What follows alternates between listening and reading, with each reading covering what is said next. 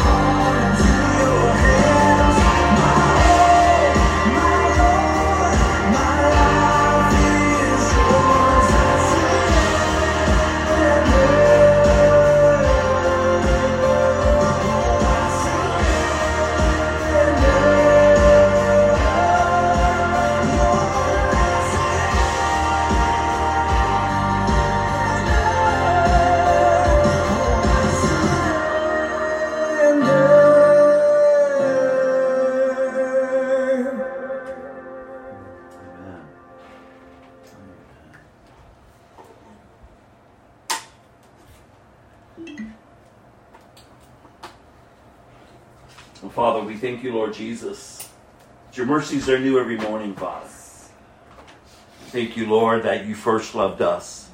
Father, it's your loving kindness that brings us to repentance. Father, we thank you that you've seen us through this week, Lord Jesus. We thank you, Father, that you've called us to fix our eyes upon you, the author and the finisher of our faith. You are the great I am. And Father, you've come to set the captives free.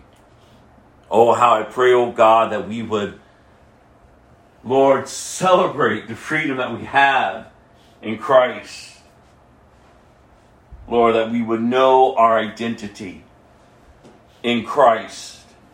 That if we're truly born again, we are a new creation. All has been made new. And we thank you for that, Lord. We thank you, God, that you came to set the captives free. That you so loved the world. That you gave your one and only Son, that whoever would believe in him shall not perish, but have eternal life. The good news, the gospel, Jesus. Oh, how our world needs Jesus. And so, Father, we thank you, Lord Jesus, that you have engrafted us into your family for those who are in Christ. And that, Father, we have been adopted, Lord Jesus, and that we have been given the right to call you Abba, to call you Daddy. And for those among us or those who may be listening at another time, Lord, who are not in Christ, who are not part of the family, oh God, how I pray that today would be the day of salvation. The blind eyes would be open, that the ears would hear, and that deliverance would come to the captive, and that freedom would come forth, and that all heaven would celebrate because the sinner repented and turned to Christ and received this great gift of salvation. So, Father, thank you. I pray, God, for the, the time that we have, God, to open up your word. Oh, God, how I pray that we don't take it for granted, that we don't dismiss it, but, God, that we would sit and that we would open up and that we would pay attention and that we would hear and that then we would do. Because you call us not just to be a hearer of the word, but to be a doer of it. so that God, your gospel will go forth to the ends of the earth until the day you return. And so, Father, we thank you for the privilege that we have today. In Jesus' name, amen. Good morning. Community. Two definitions I've been holding up a group of people living in the same place or having a particular characteristic in common. The second one is a feeling of fellowship with others as a result of sharing a common or common attitudes, interests, and goals. Go to Colossians chapter 3. Scriptures that I've been holding up in hopes to encourage you in community, to desire community, to understand what it means to be in fellowship with the body of Christ. That we come together in order to honor Christ. It's all for Him. Remember, He is the center of the Christian community. We, he is the head. We are the many parts of the body. And we are to be fully functioning. We are to be healthy members of the body of Christ because we're called to live in this new life. So go to Colossians chapter 3 is where I'm starting, verse 1 through 17. Since you have been raised to new life, highlight that, circle that. If you are in Christ, if you are a Christian, you are have been born again. You are living a new life now. The old has passed away. Behold, all things are new. So, with that understanding, since you have been raised to the to new life, with who? Christ. How are you to live? Set your sights on the realities of heaven, where Christ sits in the place of honor at God's right hand. Think about things of heaven, not the things of the earth. For you died to this life, and your real life is hidden with Christ in God. Just don't let those be words that you read on a page or that you hear from my mouth. Understand what the Word of God is saying. The Word of God is an active, is an active word. It's alive. This is unlike any other book. These words are the words of God. God inspired the man and the men who penned them, but they are Holy Spirit inspired word of God to reveal Christ to us. And as you read the Word of God, and as I've been praying through this week and, and just rejoicing in the fact that we have access to the Word of God, this Word not only testifies of Jesus from beginning to end, the good news that is found in Jesus, the Messiah, the one who has come to set the captives free, to reconcile the created back to the Creator, not only does it testify of His goodness and of His love and of His, of his power, it also testifies of our wickedness. You really want to know really how you are apart from Christ? Read the Word. You're wicked. You're in rebellion to your Creator. You are the created. In your old nature, apart from Christ, you crave the created. You, you are not seeking for the Creator. From the beginning to the end, the heart of mankind, the heart of the created man and woman is revealed. It is exposed in the Word of God. And why do you take why do you think people resist the word? Why do you find it to be not a book that you're drawn to or hungry for? Your, your flesh would rather not hear or be exposed for what it is. And yet, though it exposes our issue, the sin issue, the rebellion, it offers us the deliverer, the deliverance from it. That's why it's good news. But from the beginning, God created Adam and Eve.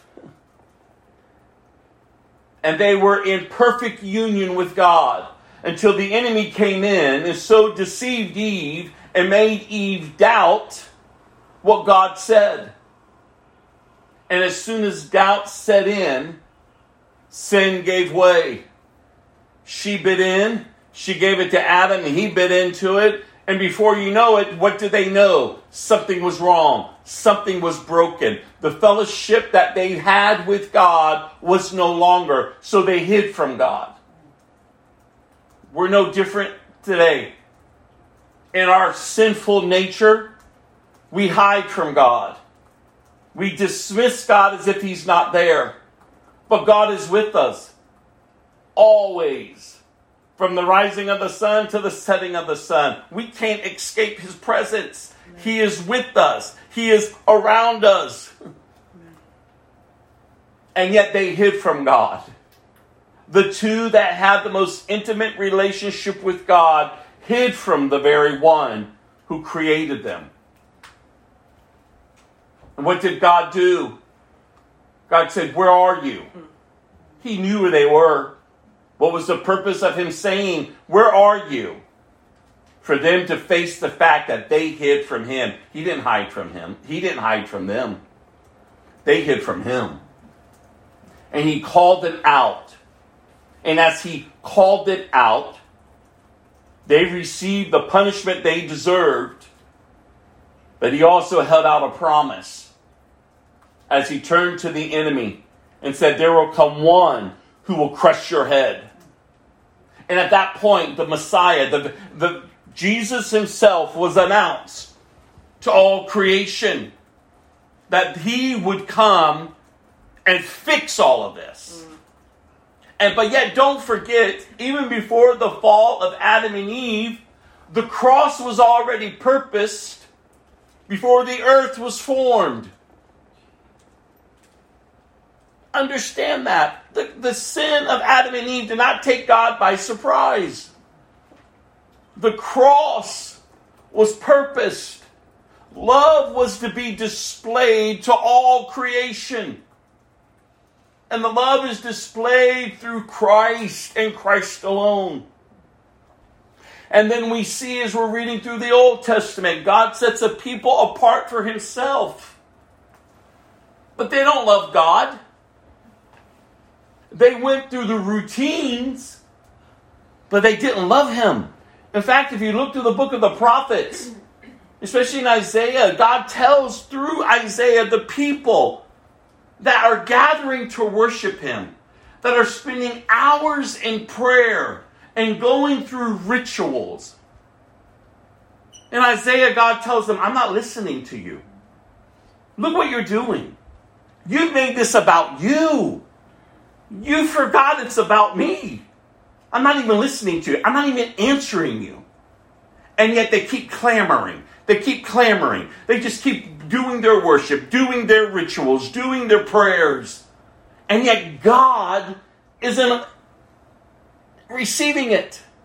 He's looking at them, going, What are you doing?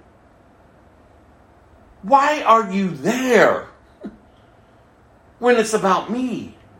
And so it is today.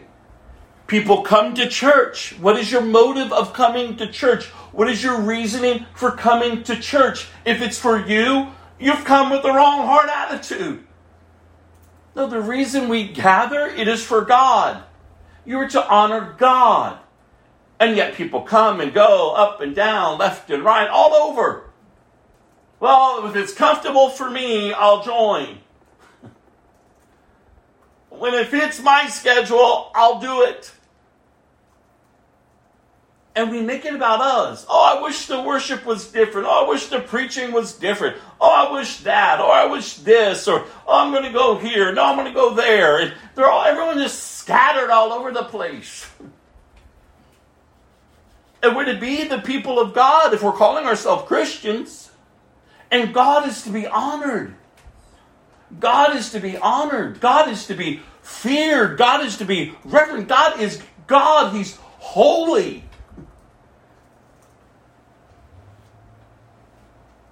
And then we see in the New Testament the church is birth. The outpouring of the Holy Spirit takes place. And the apostle has to look at the church and say, Who's bewitched you? Why are you following a different gospel? Why are you trying to live out in the flesh what you received in the spirit? It can't be done. It can't be done. See, God has to remain God. He is holy, holy, holy. Remember when I told you in the book, or when we read in the book of Isaiah, when Isaiah had the vision of the throne room of God, what was his response? I'm doomed.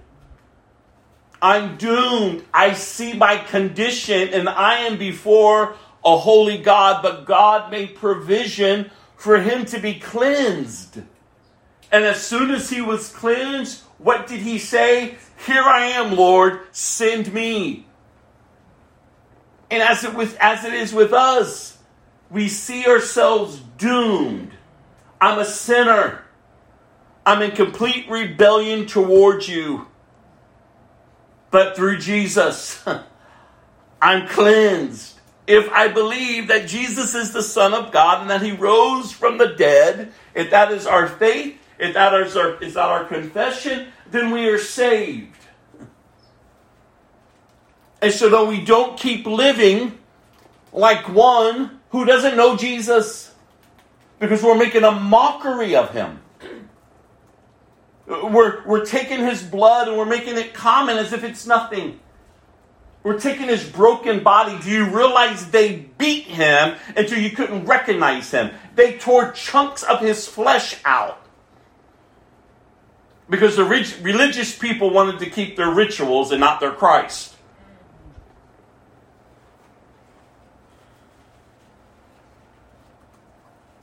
But he did that. He endured it for you. So that you would be delivered, so that you would know what it is to be restored back to your Creator and not long for the created. To live as a whole person, not a broken person. Not longing for the things of this earth, but longing for the things of heaven because you've been born again. We're not to remain the same. Yet we know in Galatians it tells us the flesh and the spirit they war against each other. And that's why I always encourage you. What you feed breeds, what you starve dies. You feed your flesh, guess how you're going to live? I mean, we, we understand the kingdom principles. What you sow to, you reap. So why would you keep making decisions that are according to your flesh instead of making decisions according to the Spirit of God? Allowing Him to lead you. Because we have the victory, you all. If this Christian life cannot be lived, then Jesus is a liar. The Spirit of God is a liar. And who's going to say that to him? But yet we've peddled out a gospel that makes people comfortable of just coming to church when it's convenient for them. Coming to Jesus in the presence of God and just be, it's about me. It's, it has to suit me. And that's not a Christian, you all.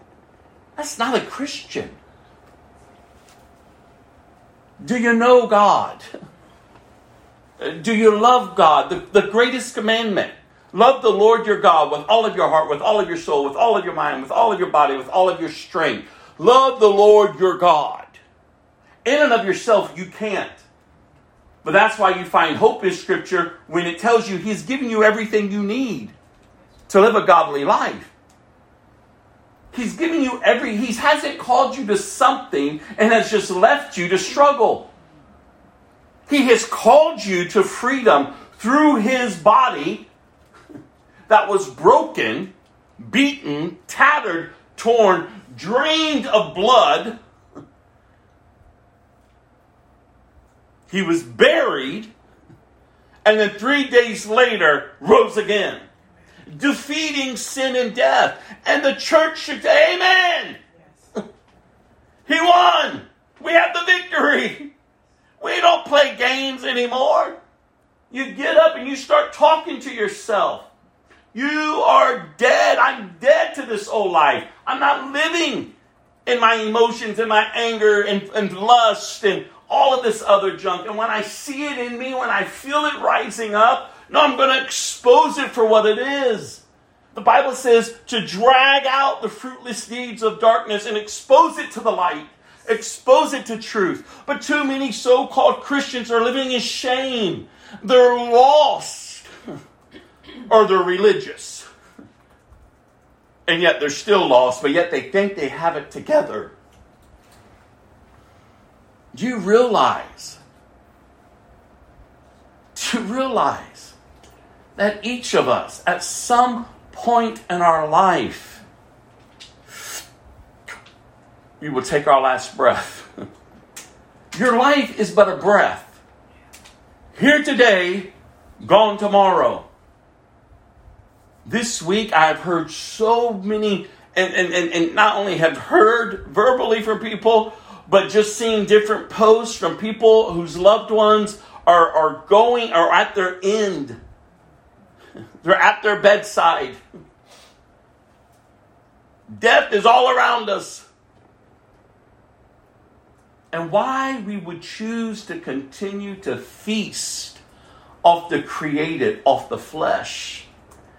See, when you realize something about the flesh, if there's nothing good in it, all it knows to do is to die.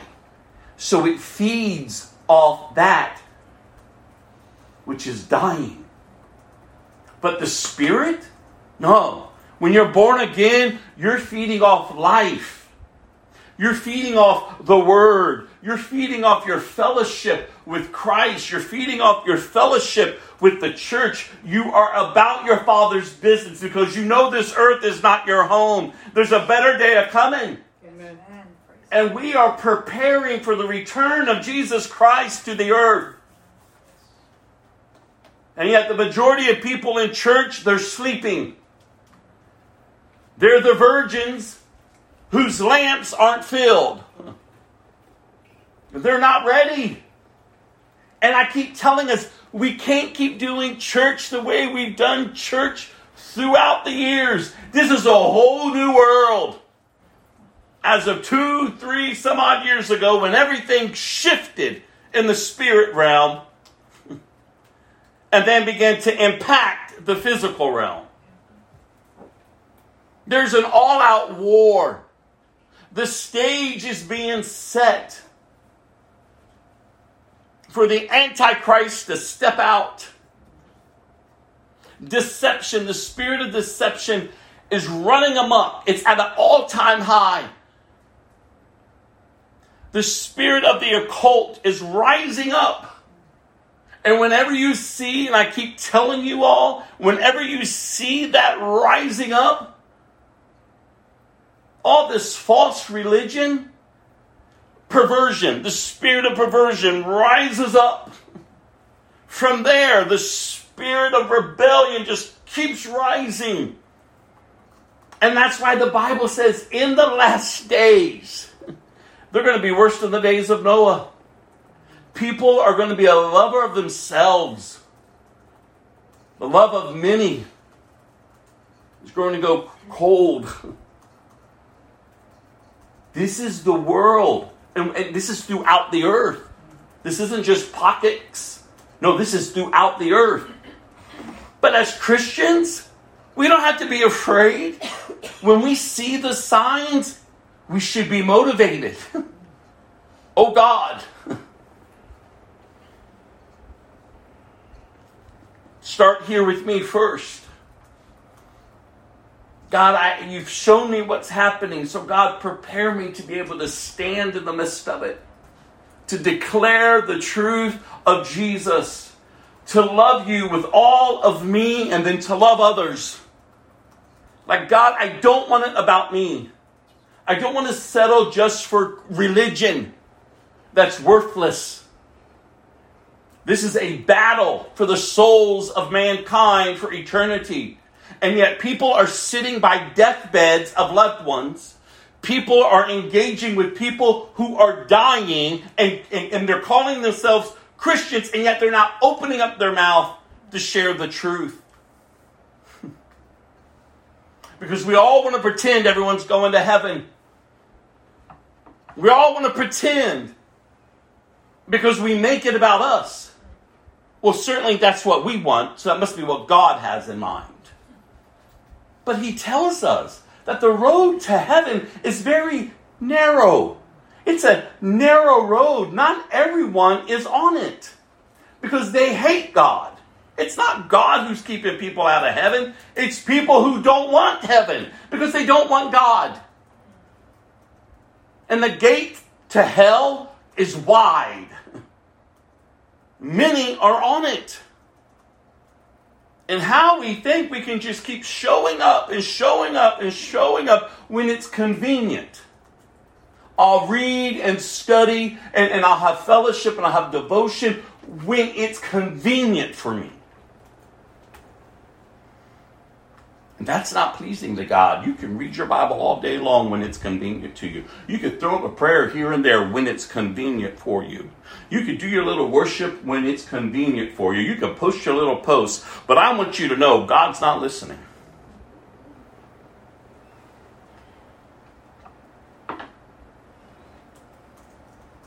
Because God is the same today as He was yesterday, as He will be tomorrow.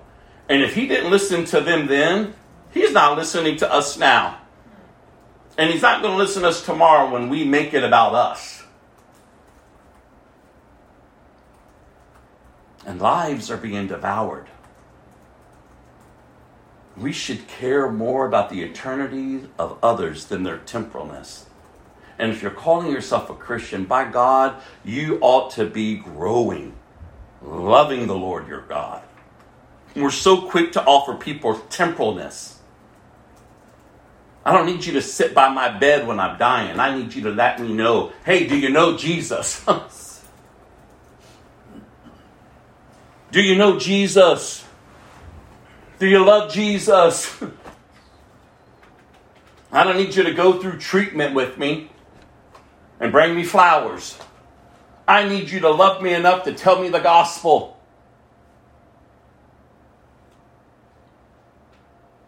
You don't have to wait till someone is on their deathbed or got the got the the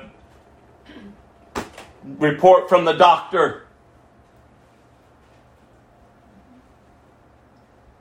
Because guess what? If you haven't known, you're dying. Your death was already sealed when you took your first breath. Don't freak out when the doctor tells you. Freak out now because you're hearing it. You're dying. Every single one of us. And you say, well, where's the good news? Because you don't, you don't have to be bound to death or the fear of death. Because Jesus came. And we have the good news. We have the good news. And by God, it's time that this generation starts seeing Christians live as Christians. And if you're new to the faith, Keep maturing. If you're old in the faith, keep maturing, keep growing. Start being a Christian, you all. And so when we understand community, when we look at Colossians 3, and he says, Think about the things of heaven, not the things of earth. Because why? For you died to this life, and where's your real life? It is hidden with Christ in God. And when Christ, who is your life, highlight that, circle that, is revealed to the whole world, you will share in all of his glory. Do you understand how exciting that is? Listen, from a young life, as a young boy, I was so afraid of death. Nights I wouldn't sleep. I tossed and turned. And I began to have a hatred of God. I was mad at God. And so instead of turning to God, I ran from God. I sought all these other things out there to find purpose, to find meaning. As we all do. But when my eyes were open, and I thought, why have I been fighting against you? You're my creator. You love me. And when I read, read his word, that Jesus came and set those free who had the fear of death, when I realized that the death has been defeated, that sin nature that leads to death has been defeated, not through my good works, not through my church attendance, not through my tithing, but through Christ. Like, wait a minute, you did that for me? And so then I don't have to be forced to go to church. I want to be in church. Because that's what he became. He established the church, the fellowship of his people. To have community with him and with each other. To be in relationship. To live. To encourage, to edify, and to build up. And you don't think the devil wants to devour that? Look around. People can't even sit in church. When it's convenient, I'll come on a Wednesday night because I like it better. But I ain't going to sit down on a Sunday. When it's convenient, when I feel like it, I'll do, I'll do, I'll do. Do we even really know Him? We're on our phones. We have our, our minds all over here when we're in the presence of God right now. And you're just giving yourself over, not to Christ, but to yourself and to the enemy that wants nothing more than to destroy you and your family. And you don't know how to stand in Christ. We're warned constantly on how we are to be living. There is a standard raised, not by man, but by Christ. By Christ. I said, God, you're not a liar. The fruit of the Spirit is love, joy, peace, patience, kindness, goodness, gentleness, long suffering, patience. And God, you say that's what I have? I can look at my life and I don't see it, but God, if you say I have it, then work it in me. Whatever it takes, God. Take all the brokenness, take every area that I'm not yielding to you and strip me, God. Remove those who need to be removed, remove whatever else is in the way of hindering you working through me. Because I'm dead to this life, and my real life is hidden with Christ. And if I went around the room and I said, What does that mean to you? Do you have an answer? You ought to. And if you don't, then by God, get discipled. Grow. Grow. Just because you show up when you want to show up, when you're in that casket, doesn't mean you're going up. the reality is, Not everybody loves God. They're lovers of themselves. They just want a little religion. The devil don't mind you having religion. But start living for God, you all.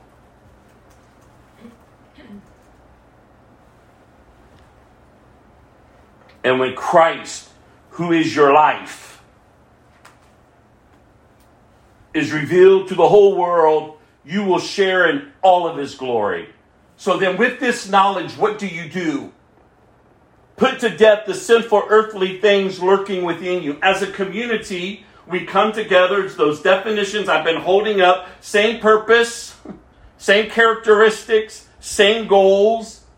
So, what do you do then with the truth that you're hearing? Put to death. Who puts to death? You put it to death. How do I put it to death? Through Christ. See, this is a life lived. You all would be shocked if you drug yourself up in here on a Sunday morning and I'm hungover from the bar from last night. And I still have the stench of the bar on me. On me. What would you do? You'd be like, and then I'm going to stand up here and preach God, preach about Jesus. I'd be like, something's weird. I would hope you would. Like, it would be weird. The stench of your old life, I shouldn't smell.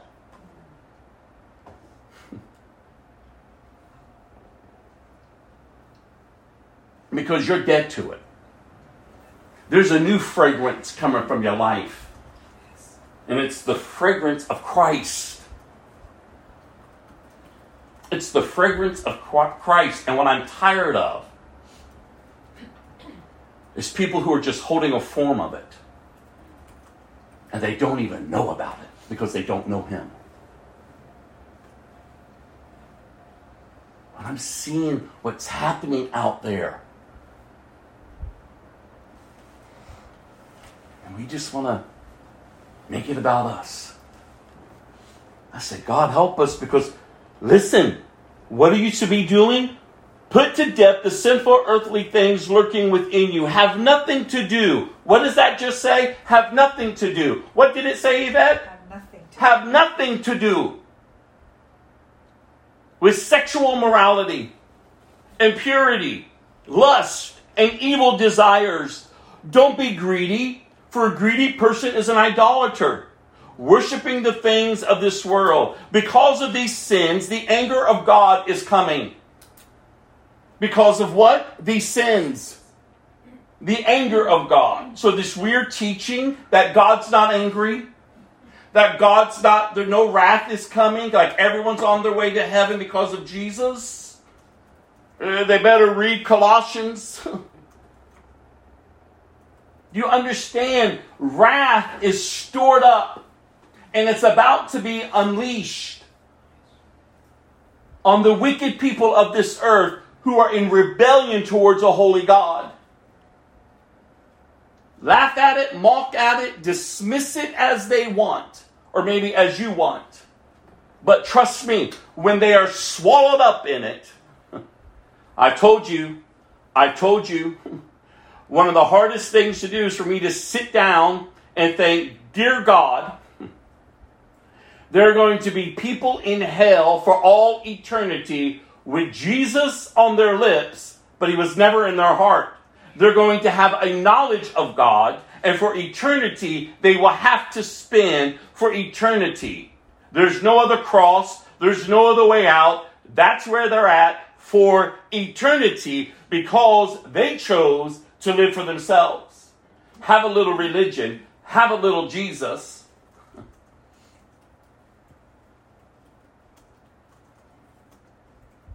And for eternity, separated from God, experiencing the wrath of God.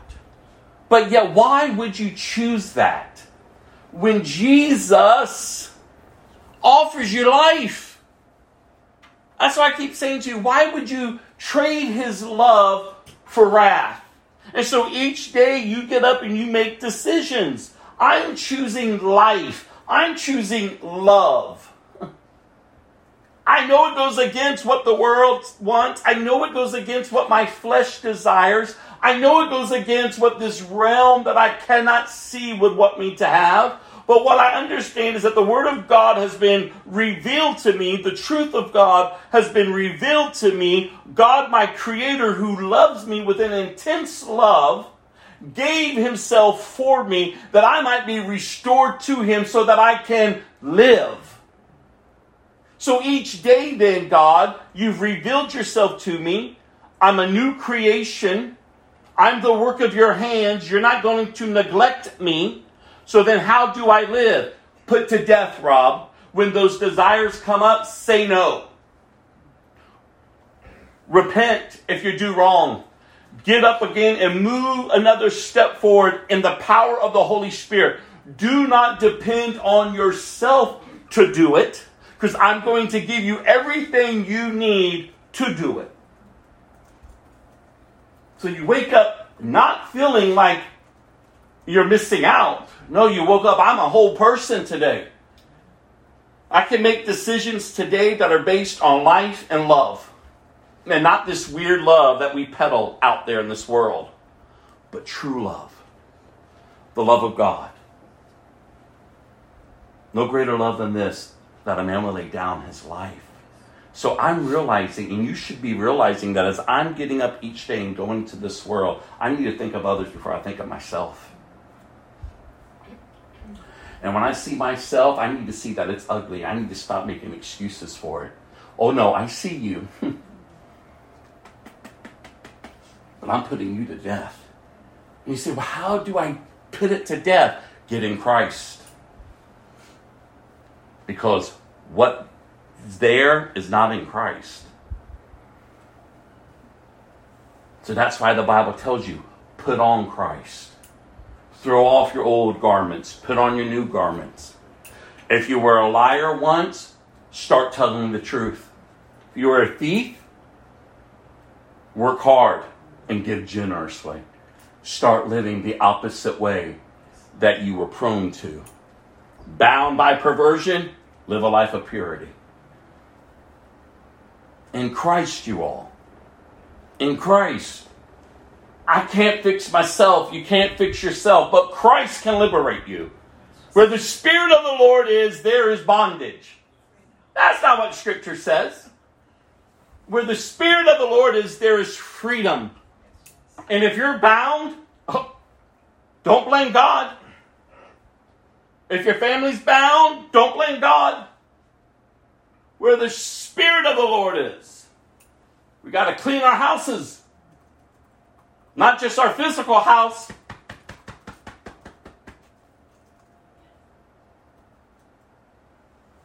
You got to keep it clean.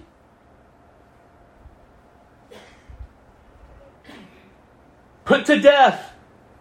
Look at verse 7. You used to do these things when your life was still part of this world. But now is the time. When? Now. When?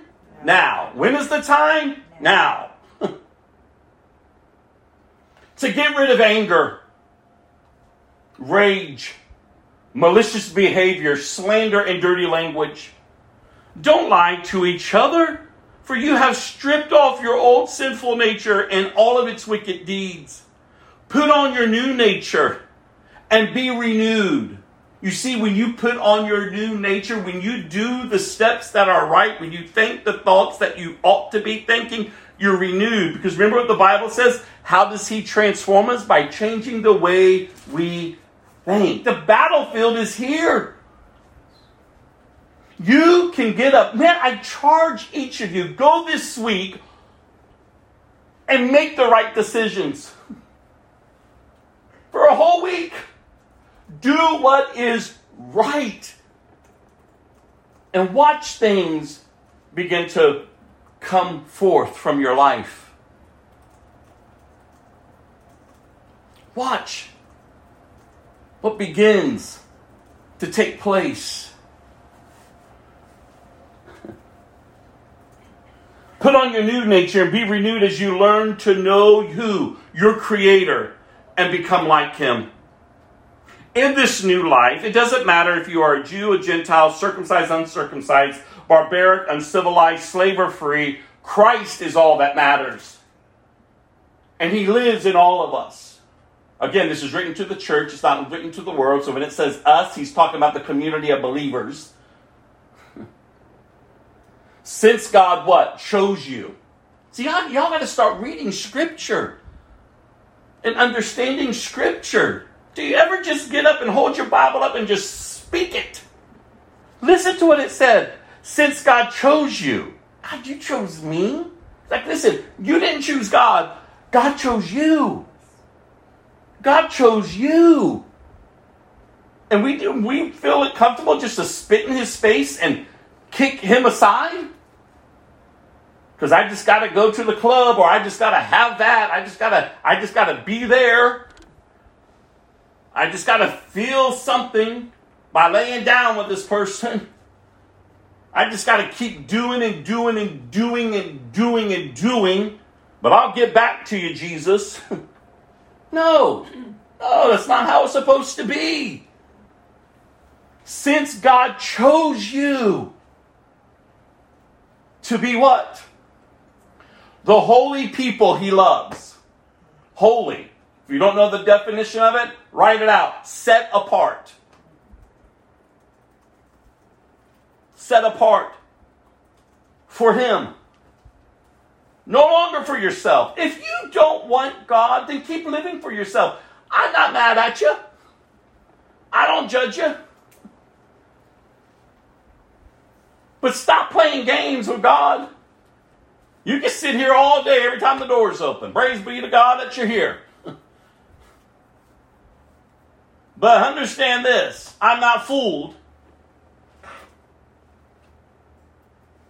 I mean, the reality is, people who are sitting in church, not everyone is saved. We're told that the wheat and the tares are going to grow together. God chose you as to be the holy people. And I love this. He loves. You must circle that word. You don't have a choice. Now, if I feel holy today, God, I will. God, I sinned. I, I did wrong yesterday. I, I just, I can't be in your presence today. And so, what do we do? We just then make wrong decisions. Uh, we make another wrong decision. Oh, I'm just a horrible Christian. God, I, I just can't do it. God, I just don't sense your love. How could you love someone like me, God? And look, we're making it all about us. But if you would just stop and look up, oh God, you're holy. I'm doomed. But praise be to God through Jesus Christ. God, you cleansed me. And I can get up from this weird game I'm playing with myself. And I can live a life in Christ. Because you chose me. You love me. You've given me your Holy Spirit. Like I have the power within me, God in me, to do what you've called me to. You must clothe yourself with tender-hearted mercy. Are you doing that? Kindness, humility, gentleness, and patience. Make allowance for each other's faults and forgive anyone who offends you. Remember, the Lord forgave you, so you must forgive others. Above all, above all, clothe yourself with what? Love. See, love wins you all. Which builds us all together in what? Perfect harmony. And that the peace, Jesus, that comes from doing good that's not what Scripture says. And that the peace that comes from church, it's not what it says. And that the peace that comes from Christ rule in your hearts. For as members of one body, Oh, dear Lord, did you hear that? For as members of one body, you are called to live in peace and always be thankful. Did you wake up today thankful? I've challenged you all before. If you're if you if you're not thankful, if you don't have a, a heart that, that's grateful, like start a journal for this next week. And each day, before you close your eyes, no matter how bad your day was or, or how, how much sin you run amok with, look out for five things, different things each day that you're grateful for. And watch how it transforms your life. Why does the lost understand the kingdom principles better than the church? It blows my mind. I was lost. I ran amok. I did some weird rituals and things and this and that. But then when I realized this is a really, this is of lesser power. I may have been reaping things, but I didn't reap the ultimate gift, which is the greater power found in God through Jesus Christ. And that's what I keep telling you. All these weird religions out there, and they are weird. All of these false religions out there, they all have this. It's just twisted. It's just twisted. That should open your eyes that it's a spiritual war. You know, we were out yesterday and we were talking about, you know, how, how the, the Muslim nations, they are the most hospitable people. They understand hospitality. And we can be enthralled with that. Oh, that's so, uh, but they will kill you in a heartbeat. They will slit your throat in a heartbeat. But yet they are reaping kingdom principles, rewards, because they put things in practice. The same with any other false religion out there. You sow, it's a kingdom principle. What you sow to, you reap. I know all these other religion likes to call it karma, but it's biblical based. It rains on the just and the unjust. There's a lot of people living out kingdom principles and they don't know the king. They don't want the king. And so we've got to wake up to this understanding. I mean, God is good, you all. Let the peace that comes from Christ rule in your hearts, for as members of one body, you are called to live in peace and always be thankful. That should be your life. Because if you're grumbling, if you're fault finding, if everything is doom and gloom, then what Jesus are you serving? I go to church. What is it doing for you? Because that's all it is, is church. And church isn't changing you. Jesus changes you. Stop with all the foolishness and the folly and live a Christian life. Let the message, listen to this, verse 16. Let the message about Christ in all of its richness fill your lives. Teach and counsel each other with all the wisdom he gives. Sing psalms and hymns and spiritual songs to God with thankful hearts. And whatever you do, and whatever you do, and whatever you do, or say, or say, or say, do it as a representative of the Lord Jesus, giving thanks through him to God the Father. Whatever you do, whatever you say, you're representing Jesus in that moment.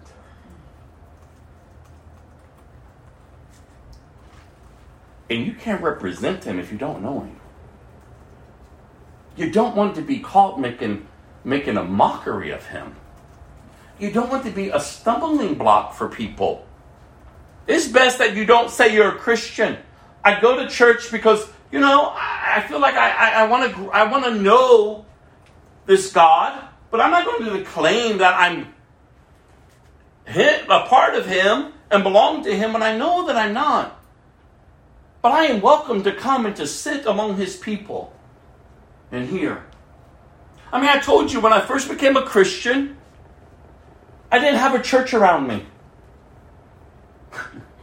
my friends, they thought I lost my mind.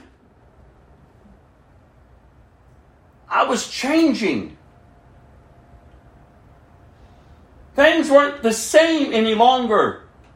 And things that I kept trying to, to fit in my life, it just didn't feel right. I remember the first night, I know it sounds weird, but I didn't have a church around me. But I remember the first night when I got back to Orlando and I went to the club as a Christian. And my favorite bartender saw me coming and began to lay the shots down for me. I said, Oh, oh no. I said, No, I'm sorry. Oh, you know, I'm going to pay for them, but give them to others because I, I can't do it anymore. And then I remember looking around going, doing here? Like, it doesn't feel right. I wasn't better than anyone that was there, but for, there was something in me that was just like, this is what, what this was my norm. but something is different. Like something is different. Like the Holy Spirit was working. And for a while I kept trying to fit it in. but it doesn't fit. It doesn't fit. And why? Because your life is not there any longer. You can keep trying to go back to your old life, back to your old thoughts, back to your old desires. You can try your hardest. But if you're truly a Christian, it's not going to stick. If your old life is still sticking, and you're still living it out, and the only time you feel guilty is if you come to church, or if you're just sitting there, oh, I feel guilty, but there's no repentance, you just feel guilt, you're not a Christian. So receive Christ. Finally found a church home and, and I go there and then when I met with the pastor, no, you, you don't belong here. You're not welcomed here. Do you know what that does to someone? Do you know what it does to go to the next church and then be told you're not welcomed because you're going to be the tool of the enemy and you're going to pervert all the men in the church? Well, dear God, I didn't get up with that thought. But really, that's who I'm going to end up being? Like, you understand what that does to someone? Whose life has been totally altered. And so when I share that with you, that's why when I say things, it's not that I don't understand maybe what you're going through. But what I'm telling you is if God has begun something in you, God will finish it. Put your faith and your hope in God, in Christ Jesus, to bring it out of you. Church isn't going to change you if your motives of coming to church is for yourself. It's only Christ that will transform your life, that would make the most angry, vile person a person of peace, a person of hope, a person of life. This is the God in whom, if you're a Christian, you say you're serving. I'm a Christian. I'm a representative of the Lord Jesus. And it doesn't matter what you think of him or think of me. It doesn't matter that you beat me, drag me in the streets, mutilate my body, torment me. You can't touch my soul. Did you wake up with that confidence today? Because maybe you won't be dragged through the street physically, but there's a realm up here that's out to reap destruction for your life. And did you get up today announcing you belong to Christ? Did you tell that old flesh, listen, we're submitted to the Lord Jesus Christ today. And we will resist the enemy, and he has to flee. He's not running amok. And though yet he may conjure up a weapon against me, it will not prosper against me or my family. Or did you just get up out of bed grumbling and just drag yourself up into church?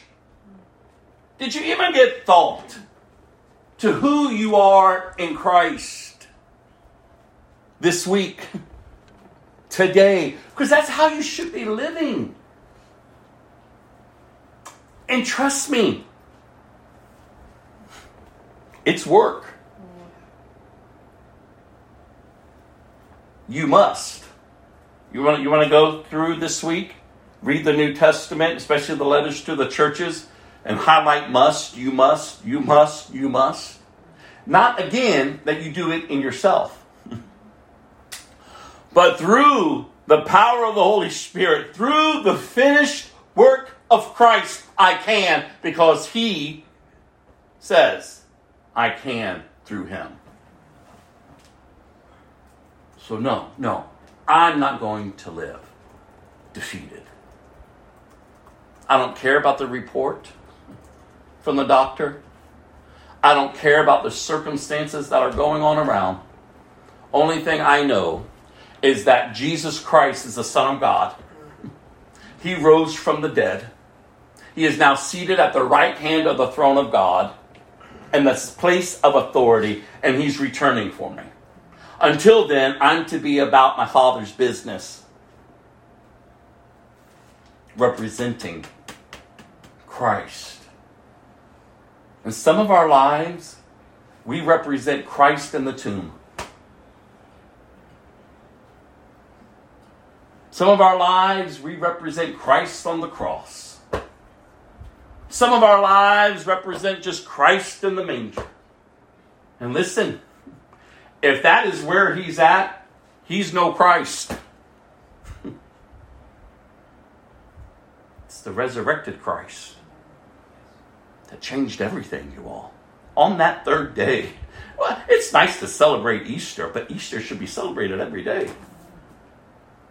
It's the resurrection power of Jesus Christ. Every day. Every single day of your life. Because that's the hope. So what Scripture testifies. The resurrected one. Go to Galatians chapter 6.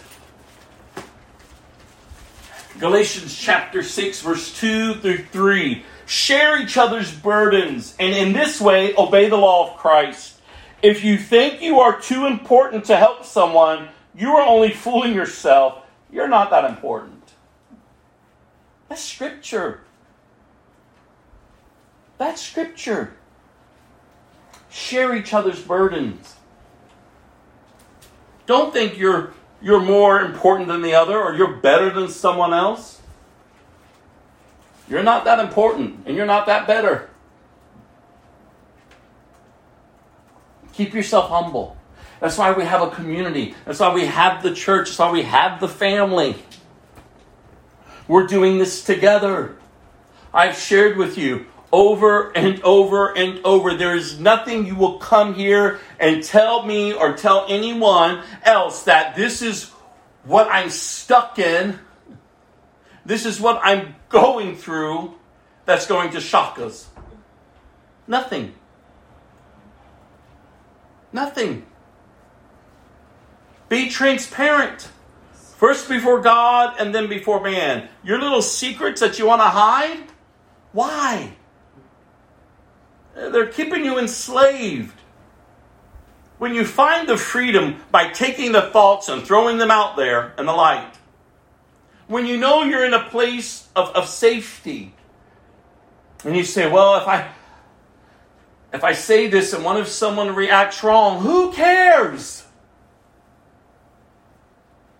Again, I'm looking at a pastor and he's telling me he gets up and he has that disgusted look on his face. Leave. You're not welcomed here. Puts his hands on his desk and say, You are the devil. You'll come here and you'll pervert the men of the church. You know how shattered I was? Like, what the heck?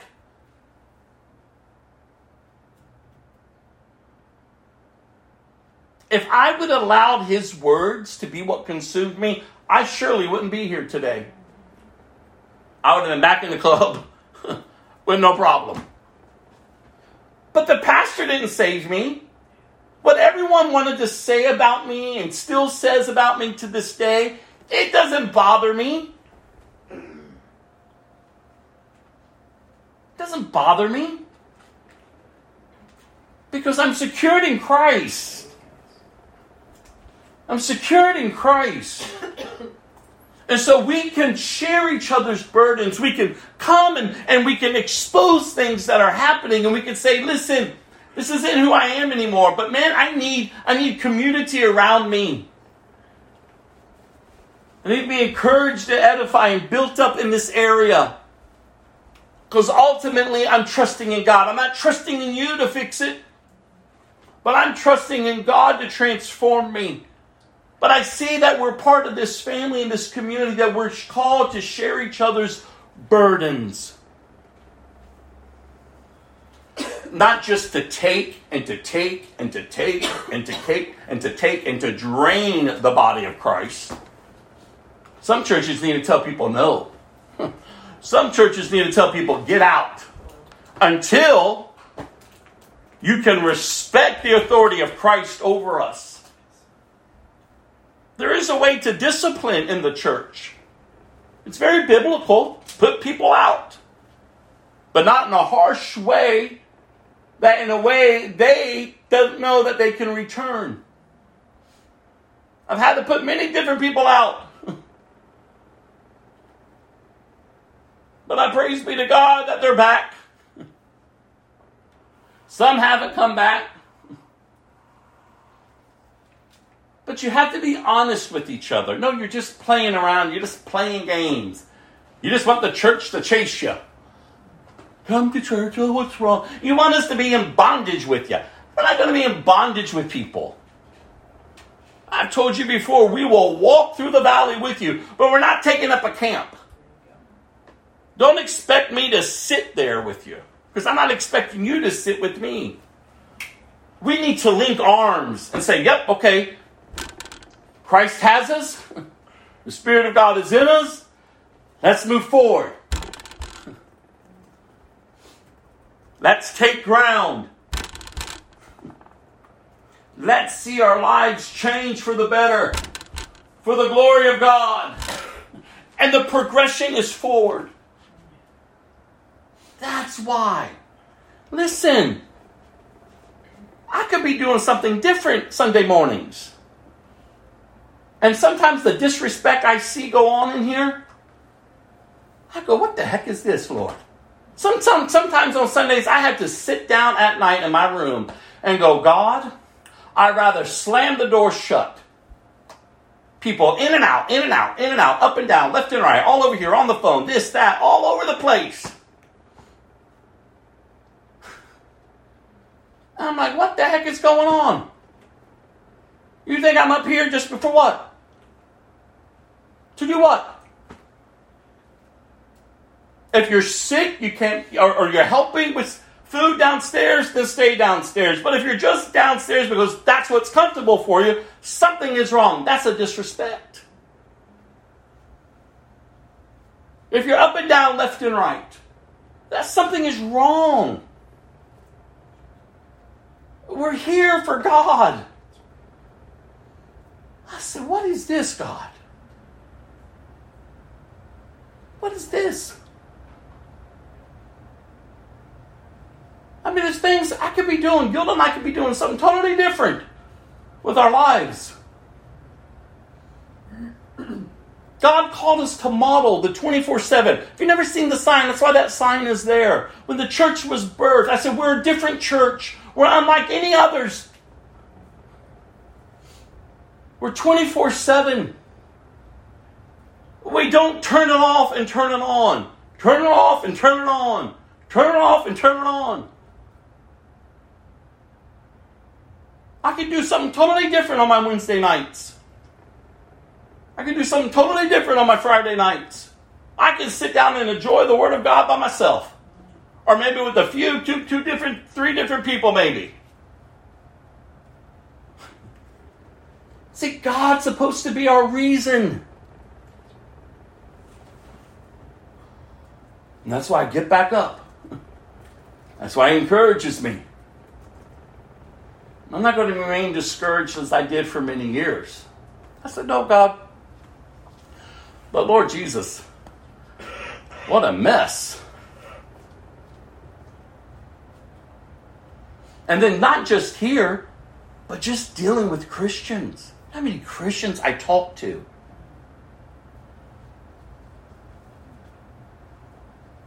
And the chaos that's going on in their fellowship. And you could just look out and see where the church, not all of them, not all of them, but things are crumbling all around. Main denominations are crumbling. The church, the church, she's the bride of Christ. She's not to be a schizophrenic bride. She's a bride without spot and blemish. So we have got to get up, y'all. We have got to know the God. That's why we started the Friday night studies. And I know you can't be here every time things open or there's an opportunity. Okay, fine, I get that. But who's discipling you? How are you growing? How are you growing? How are you being discipled? God, there should be a hunger in you. Rob, can, can I come over on Monday nights? And if I can't sit down with you, I'll find someone that will sit down with you. Rather, they're of this fellowship or another one that I trust. Because it's not about me. It's not about, oh, this is what Rob says, what Rob teaches, what Rob, Rob, what does Rob say? No, keep my mouth, keep my name out your mouth. It's Jesus. It's Jesus. If you've made it about me, uh, you're a fool. And you probably aren't growing. you make it about Jesus. Iron sharpens iron. Rob, if I can't meet up with you, I need to meet up with someone. I got work, I got this, I got that, but I want Jesus. Help me to structure. I need structure in my Christian walk. I need to be able to live. I need to know that I know that I know that I know. I told you that, that Jewish proverb when the disciple comes to the rabbi. I want to know God. I want to know God. I want to know God. And the rabbi takes the disciple. They were by the river. He held the, disciple down into the river, drowning him. And just at the point of life leaving his body, the rabbi pulls up the disciple and says, What was your first thought? I just wanted air. And the rabbi throws him aside and says, Come back when God is your first thought. See, listen, you all, that's the Christian life. Jesus and nothing else but Jesus. This is the hope that we have for a dying world. It's chaos. But yet, in the midst of it, we can walk upright and have peace. Doesn't mean you won't endure. Doesn't mean that you won't have troubles. Doesn't mean that all hell will not come at you with everything and anything. But what it does mean is when all of chaos and all of life hits you, you can stand. And you can stand not in your assurance, but the assurance of the assurance of Christ, who says, Because you have the Holy Spirit, you are sealed until the day of redemption. Nothing, nothing is going to take that from you. You're mine. You're mine. You're going through it, and you're a Christian, then let that be an encouragement for you. And if you're not, then what's keeping you from Christ? Go to James chapter 5, verse 16. James chapter 5, verse 16. Confess your sins to each other and pray for each other so that you may be healed. The earnest prayer of a righteous person has great power and produces wonderful results. Confess your sins to each other and pray for each other so that you may be healed. And that's just not a physical healing, that's a healing of the mind, of emotions, about everything. Could you imagine if the world outside looked at the church and said, What is different? And a lot of that is taking place. But oh, how I pray that it'll wake up in the church in the West. I mean, I'm telling you, when I when I post the, the testimonies of what our brothers and sisters are enduring, what our brothers and sisters are now enduring in Canada, right above us. They're being arrested. Their kids are being removed from their homes. Like, this isn't a game, you all. This is the reality of how the earth hath shifted, preparing for the great evil that's coming. And as the earth is preparing for that, the church is preparing for the great king to come. It's a two different mindsets. Let them prepare all they want for the greatest evil to hit this earth. But that's not what I'm preparing for. My king is coming. Amen. The King of Kings and the Lord of Lords. And by God, I can celebrate it because I'm waiting for it. My lamp is filled, and I'm rejoicing each day, even in the midst of chaos that's going on all around me and the pressures of life that I have to deal with every single day.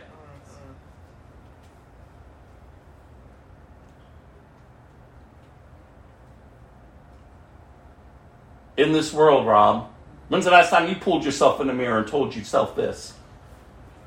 The other day at work, it was crazy. Lord, I had to step out of the meeting and step into the bathroom and look at myself in the mirror saying, this world, Rob, you will have trouble. But big guy, be a good cheer.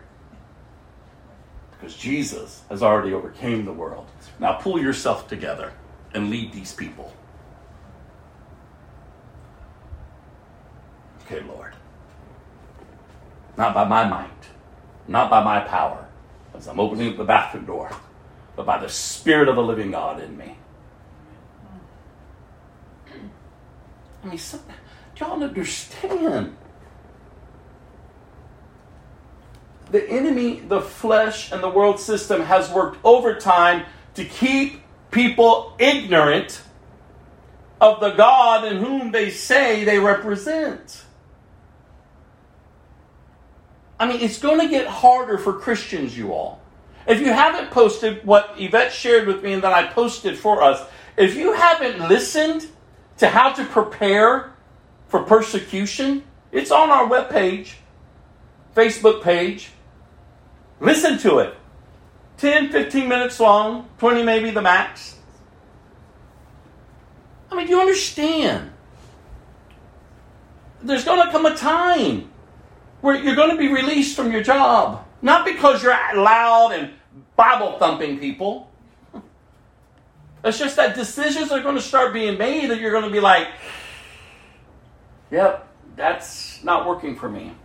It's just that others are going to know that you're one of those people. You're a troublemaker because you don't agree with me. Do you understand? Do you understand banking institutions, which prominent Christian pastors in Canada have been stripped? They can't even get a bank account anymore, a credit card anymore. They are cutting off all access to funds. Why? Because they stood up and they say, no, this goes against the law of God. Like, and you say, well, that's the pastor. No. Don't wait for the pastor to stand, you stand. Do you understand? Families are going to not want to be around you. Family members are going to dismiss you. And Jesus tells us that. He says, Jesus says, Do you think I've come to bring peace? Oh, oh no. Divide. This is division. Those who are with me and those who are on the other side. Family members will turn against family members because of Jesus. You'll lose your job because of Jesus. For God's sakes, if the laws pass that are on the way passing, my testimony alone, Norma's testimony alone, we could be put in jail. Prison. That's what's happening to other people who have testimonies like ours in England, in Australia, in Canada. I mean, do you understand the cost? Remember, Jesus says it's going to cost you something. And that's what I love about Jesus. He doesn't sugarcoat it. He says, listen, before you come and follow me, consider the cost. Consider the cost. It's going to cost you everything. So this weird gospel that we peddle out here, say a prayer, say a prayer, say a prayer, say a prayer, say a prayer, say a prayer, say a prayer, say a prayer, poof, poof, poof, poof, poof. You're a Christian, you're a Christian, you're a Christian, you're a Christian, you're a Christian. Log the numbers, Carrie. Log the numbers. You got all these done. Look, poof, poof, Christian. Everyone's a Christian.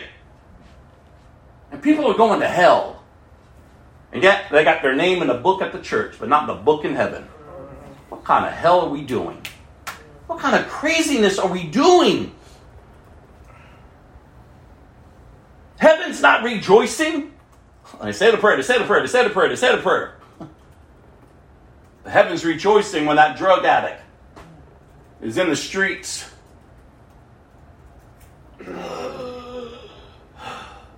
Taking their last breath. I said, Father, Jesus, save me. Heaven rejoices. And the prostitute is beaten, beaten up and raped and left in the hotel to die. Heaven rejoices when she calls upon Jesus and is saved.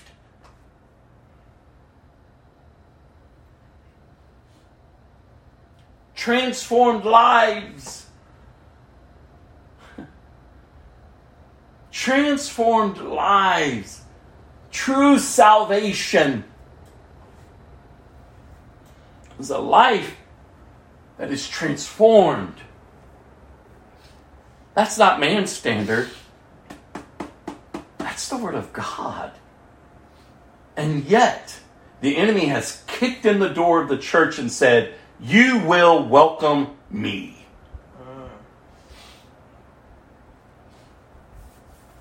Listen, sinners are more than happy to come and to sit and hear and respond when they are ready. No one should ever be pressured.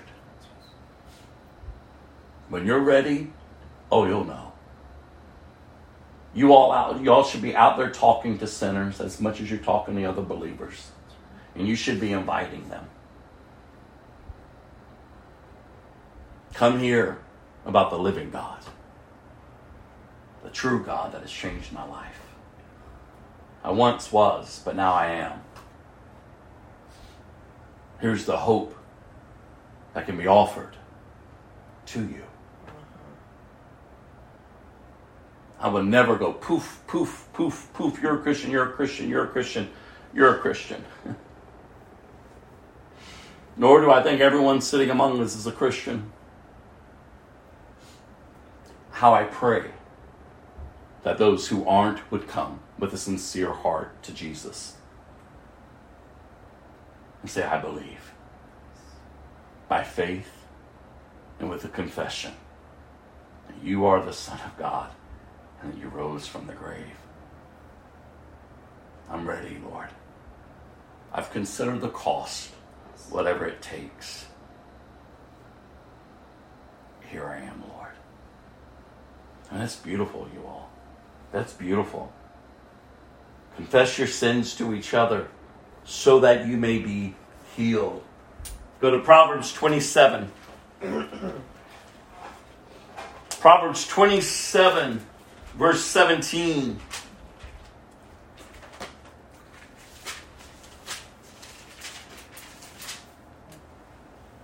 As iron sharpens iron, so a friend sharpens a friend. You understand how important it is to have friends who are godly, who are Christians. I'm not expecting you all to live a perfect life, nor should you expect that of me. But what the expectation is, is that you're living a maturing life, that you are growing, that you are maturing. That's what it's about. It's iron sharpening iron. It's I'm there for you as much as you're there for me. It's just not I'm here and I'm going to take everything from you. I want to drain you of your energy and of your time. No, it's iron sharpening iron. I'm there for you. I'm there for you. I'm there for you. I'm there for you too. we got each other's back. We're linking arms. We're cleaning up. We're saying no more. Because we know what love is. Because we know who love is. The greatest love of all, you all, Jesus. This is what, it's all about Jesus. And if we make it about something else, then we've stripped him of who he is. And I don't want you to forget that phrase that I said the earth is preparing for the greatest evil to take the stage. the church is preparing for her bridegroom. It's a whole different way to think. You can be evil all you want. You can pretend you're holy and everything else and do whatever. but hear the word of the Lord. He doesn't receive it. He doesn't receive it. You want worship. You want your worship. You want your, your prayers. You want your whole being to be received because He's leading you daily. See, you're in His presence. You can't escape Him. But one day, you're going to face Him. The author, the finisher of your faith. And what is He going to say when He sees you? Well done, my good and faithful servant. Enter into my rest. Don't live in a weird reality that you think that is your truth when it's not. See, when people who live in that reality and it's not their truth, they have no fear of God because they've conjured up something that is not real. But you can have the assurance, not again because of you, but because of all that He has promised. That is what you would hear. Because you're, you're a different person. Your life has changed. And it's not because of you, it's because there was a day, there was an hour, there was a moment in time when you saw yourself doomed and you needed a Savior. And God was pleased to reveal Himself to you and say, Come, child, come. And you responded with faith and a confession, and your life was forever changed. You don't have to have a sordid past. You don't have to be as bad as I was or anyone else. You can just sit in church your whole life. Right, Carrie? That's right. And when someone looks at you and says, How do you know you're How do you know you're saved, Carrie? How can I know? And that's what she looked at me years ago and says, Well, how can I not be? I've been in church my whole life. I've done this, this, this, this, this, this, that, and this, and that, and every which way, every which way. But yet she was bound by alcohol, pornography, and everything else. Running amok. Teaching children. Teaching the church. Running amok. Many years. She laid out her resume to me that night, and I looked at her and I said, But where's Jesus? You see, I had to love her enough because no one else apparently hasn't. In church all those years and no one stopped her, got in her way, and said, What are you doing? I had to love her enough to look at her and say, Where is Jesus? And it forever changed her life. Was she perfect in that moment? No, none of us are. But she's matured. This is what we're talking about. You don't have to have all this. The reality is that each of us have to come to a place where we see ourselves doomed. We are the created. We're in rebellion towards our Creator. But our Creator loves us enough to say, I've made a way for you to be restored to me. And it's through my Son. Don't make a mockery of Him. Receive Him. Receive Him. And that's what it means, you all. That's what it means. Now, we're not going to go through this Old Testament, the New Psalm, and Proverbs today. We'll pick back up next Sunday. But I'm going to give you some scriptures. Highlight them now, write them down. I'm thinking maybe one, I don't know when, but we're going to do a, good lesson one time where we're learning the books of the Bible. So everyone can kind of feel comfortable getting through the Bible. You got to understand how to use your sword. So I'm, I'm working on figuring out how we're going to do that. But I'm going to move through these scriptures kind of quickly. But these are scriptures that give you the understanding that you are called to share your faith. If you're saying you're Christian, you have a responsibility that has been given to you by Almighty God. Again, did you hear the scripture before? It says you're to be a representative of the Lord Jesus. You are to be living your life in such a way that honors the King and his kingdom. And you are to be sharing your faith. You, I understand it's, it's, it's timid. You're like, oh, this feels uneasy. This feels weird. What are they going to say? I'm not telling you to go out there and hit people over the head with the Bible or scream at them in their face, tell them they're going to hell. I'm saying live your life before people, engage with people, build relationship, get to know them first. Stop pushing your faith on them right away. Get to know them, build relationship. And as time begins to present itself, share your faith. Don't hide your faith as you're building that relationship. They should know right away, oh, you're a Christian. And so as the door opens, you just begin to share. You can have spiritual conversations with people. You can hear all about what they believe and not look at them with a, with a judgmental face. Hear them out. They have every right to live how they want to live. But just as much as they have a right, you have a right. And when you have an opportunity to step in to, to a situation in their life,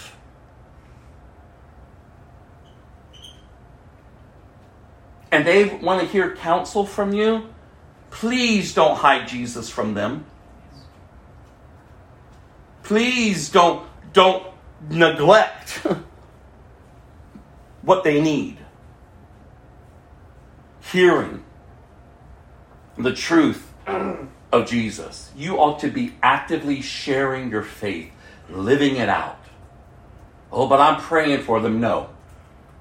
Pray, prayer is good and you should be. But if that's all you're doing, ha ha ha ha. Lord, send laborers along their path. Lord, deliver them. Lord, open up their eyes. And Lord says, I have. I put you right before them. We, we want to throw it back to him. But do you realize that's why you're there? That's why you're with them. And so, if you actively are not engaging and sharing your faith, you know, years ago I was invited by a couple churches to come and hold these evangelism seminars. Teaching out of a book, teaching the steps. I don't have a problem with that. But listen, I don't need to teach you. You should already have a desire. And in no 12 steps I'm going to give you is going to cultivate a desire. If you don't have a desire of evangelism, this is what I told that pastor that I'm going to say the first night. And then he told me, No, I don't want you to leave the class. I said, If you don't have a desire for evangelism, then the first step is get on your face and repent. Get right with God. Then we can build off that. But if you're expecting me just to get up and to walk through steps with people, no. No. See, every believer, every believer should be evangelizing, should be sharing your faith. You don't have to be taught that. No one had to teach me. No one has to teach you. Because when your life is changed, when you've been born again, do you know what birth does? Uh, The baby comes out. You know what that baby goes through to get out into this earth? When you're born again of a new nature, this is the description the Bible uses. This is what happens to the life of a believer.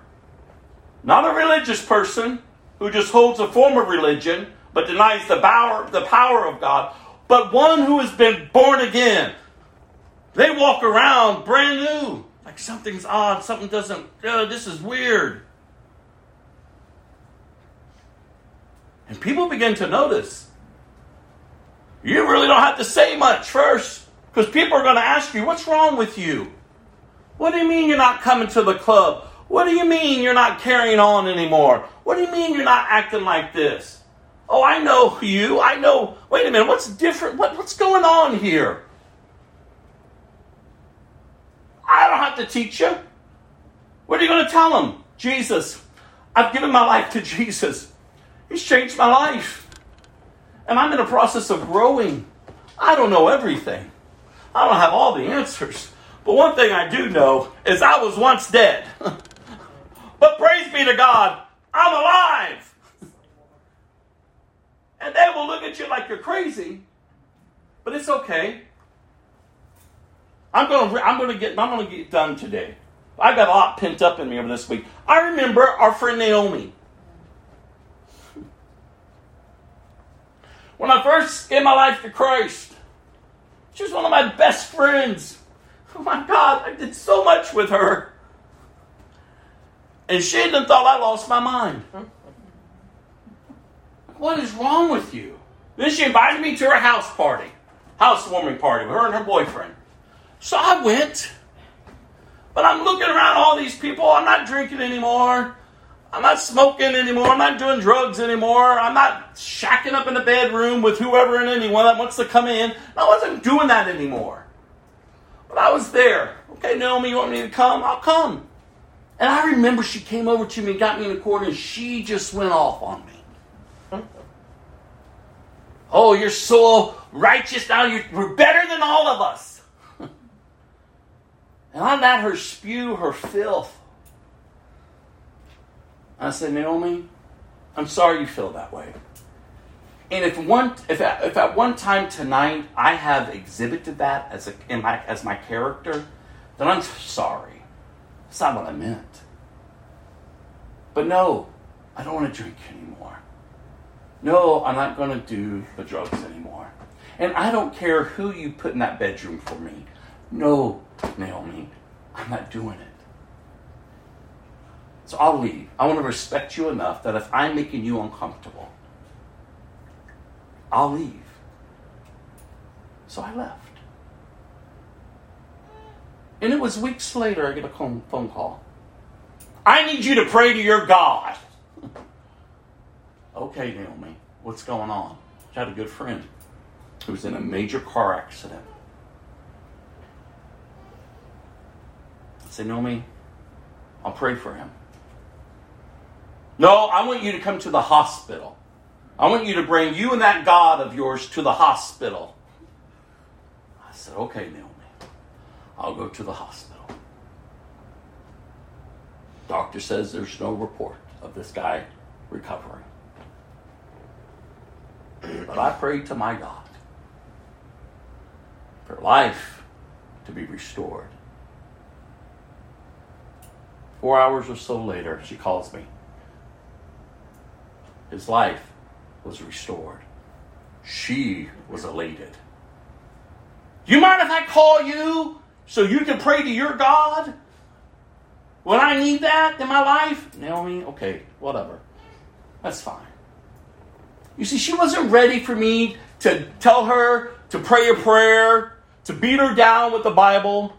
What she was beginning to see was that this guy that she loved, this guy who was like her brother, did everything together. He was something was different about him.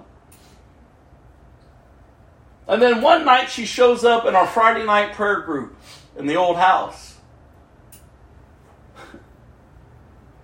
And I don't know if it's her cousin or niece or who she brought that was strung out on drugs. But we always finished in the evening and we went around in circle holding hands. Everyone had a chance to pray. And as it was going around, oh, well, let me back up.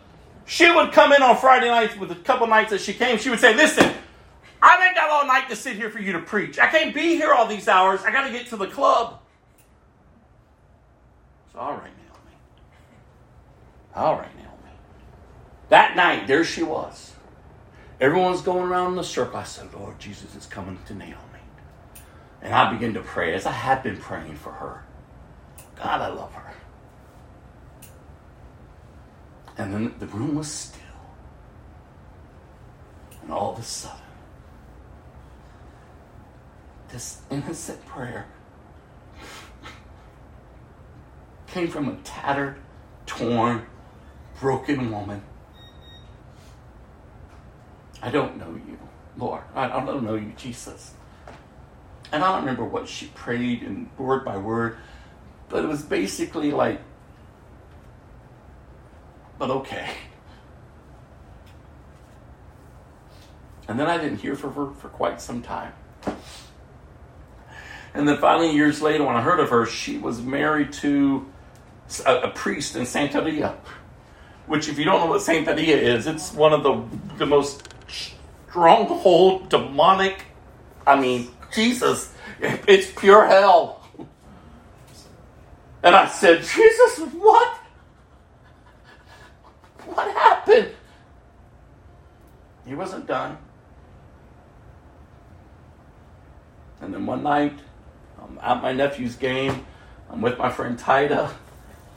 Tida takes a phone call. She comes running back. And she goes, You're not going to believe it. I said, Tida, what's going on? Naomi's a Christian. And not only is she a Christian, her husband's a Christian. and I watched Naomi grow into this incredible woman of God until her last breath on this earth.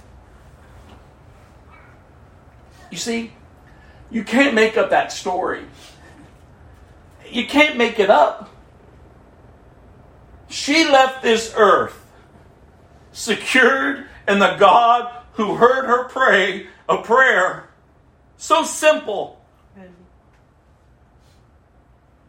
And she responded. No matter how much hell came for her to keep her locked down, Jesus kicked down the doors and the walls and says, No, she's mine. And not only she, but I'm taking him. this high priest in which you created? No, no, no. I've got something better for him. And I'm telling you all, you can't make it up. So when I tell you to share your faith, do you understand the impact that it can have on lives? Do you understand? Your children's, your grandchildren's, your brothers, your sisters, your family, your friends, your co-workers, eh, people in the community. They need Jesus. Matthew 28.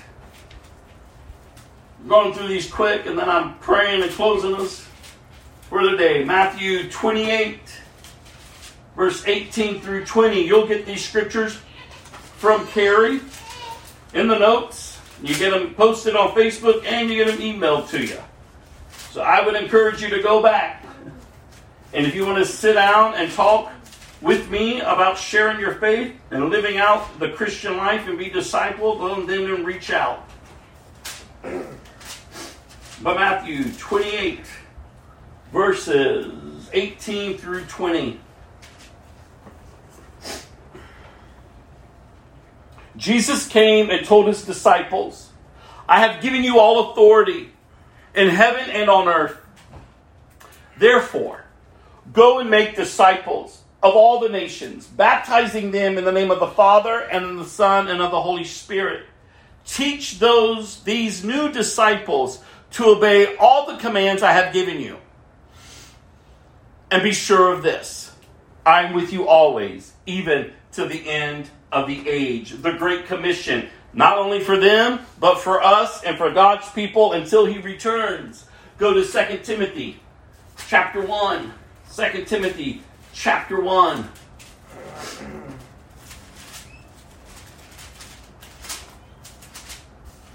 Second Timothy chapter 1 verse 8. So never be ashamed to tell others about our Lord, and don't be ashamed of me either, even though I am in prison for him. With the strength God gives you, be ready to suffer with me for the sake of the good news. So what do you take from there? Do not be ashamed. First Peter chapter 3 First Peter chapter 3 verse 16 through 17.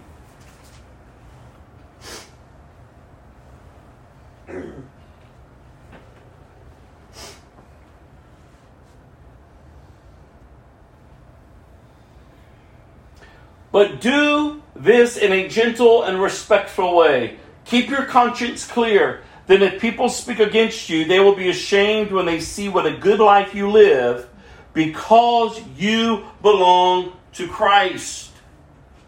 Remember, it is better to suffer for doing good, if that is what God wants, than to suffer for doing wrong. Be prepared to answer. Go to Colossians chapter 4.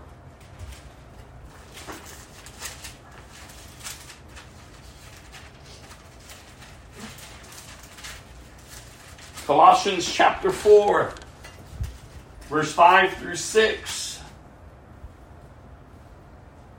Live wisely among those who do not believe, and make the most of every opportunity. Let your conversation be gracious and attractive, so that you will have the right response for everyone. So, there, the lesson there, make the most of every opportunity. John 15, verse 16.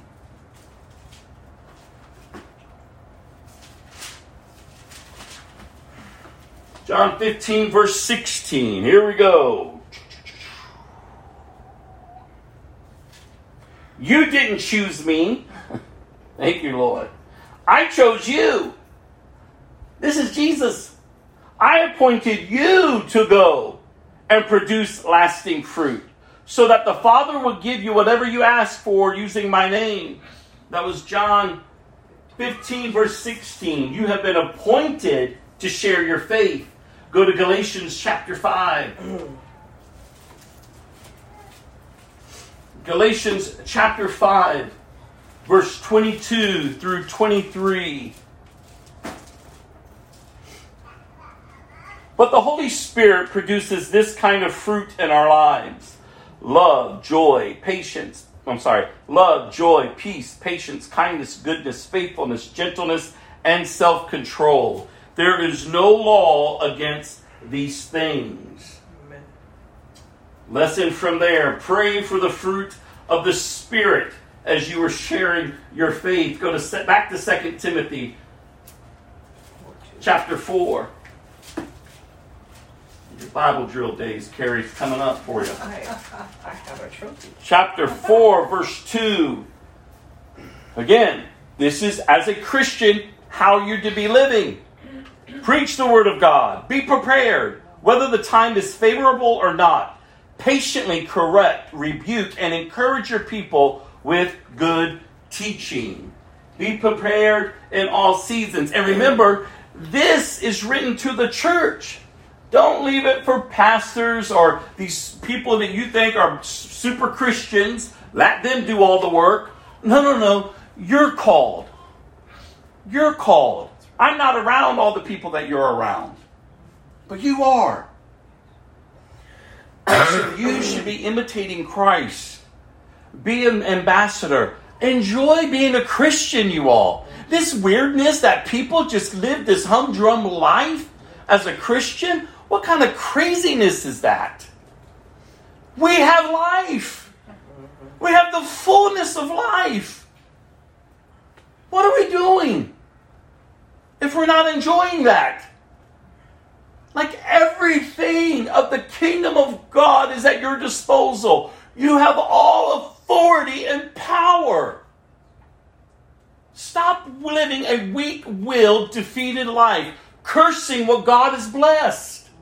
Getting up every day, announcing things over your kids, over your family, over your job, over everything. Just blah. Stop cursing and start blessing. Start speaking forth life. We got to stop just allowing kids just to know church. They got to know Christ. They have, they have to understand so they can come to an age where they will see themselves as doomed and say, I need Jesus. Jesus transformed my life. There's a way in which we're called to live. Go to Matthew chapter 5. Matthew chapter 5. Woo.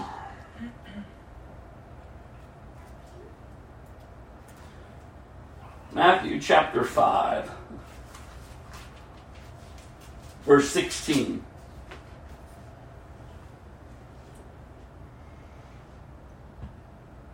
In the same way, let your good deeds shine out for all to see, so that everyone will praise your heavenly Father. Not you, but Him. So let your light shine, you all. Go to Psalm 96. Psalm 96.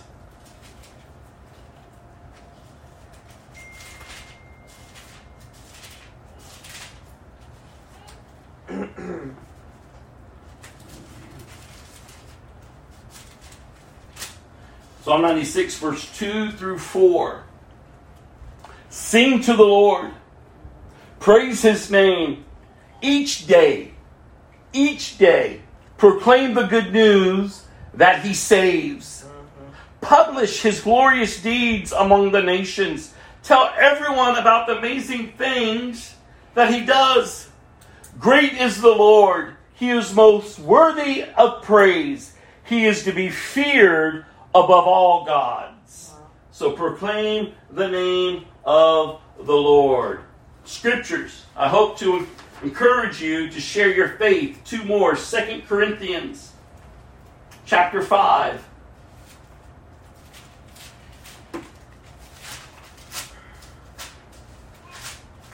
Second Corinthians chapter 5, verse 20. So we are Christ's ambassadors. Listen to this. God is making his appeal through us. We speak for Christ when we plead, come back to God. God calls us as his ambassadors. And then finally, Romans 6, verse 23.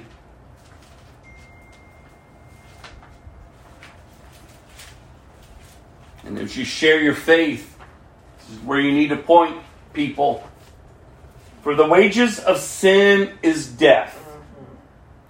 But the free gift of God, the free gift of God is eternal life. Life, you all, truly living through Christ Jesus our Lord. Amen. Sin equals death, Christ equals life, you all. That's where we're ending. We'll pick up with the Heidelberg Catechism next week. We'll pick up with the rest of the scriptures. But listen, you all, I've been praying for all of us this week, and I'm just, I want to encourage you. Like, listen, don't let all of what has been said fall upon deaf ears. You could be sitting here today, saved or unsaved, but you've heard truth not Rob's truth. You heard truth from the Word of God. How do you respond to it? Really reveals who you are. You're either still in bondage and in rebellion, or you're submitted and humbled. But oh, how I pray that you're saved, submitted and humbled to Christ. Again, not living a perfect life, but a maturing life. And if you're not saved, and the reality is that you know you're not, like, no, I cannot say with the assurance that I am. Then before you head downstairs today, would you just take a moment in the presence of God? and let the Holy Spirit minister to you. And if you don't want to respond, that's your choice. But if you do respond, then allow Him to come in and be reborn into a new creation, to one who belongs to Jesus. And then take the steps to be baptized. And if you're a Christian and you still haven't been baptized, I don't know what that's about. Because you are to be in obedience to the Word of God to be baptized. So you ought to be baptized. And then from there, get discipled. If you're not actively involved, engaging with other Christians and being discipled, something is wrong with your Christianity. Something is seriously wrong with your Christianity. And I would even go so far as I wouldn't even possibly claim you to be part of the family. Because that's not what Christians do. Christians don't isolate themselves and try to do this on their own. Because that's not biblical. That's not biblical. See, we're to be people that are biblical. We're to be representatives of Christ, His Word, His truth, empowered by His Holy Spirit to go out into a dying world and proclaim life. Life. And life in the abundance. Amen. Because we understand that it's the enemy that comes to steal, to kill, and to destroy. But my God, Jesus came to give life and life in abundance. Yes. And for that, we ought to be grateful. Yes. I'm going to play this last song of worship, and then I'll close us in prayer.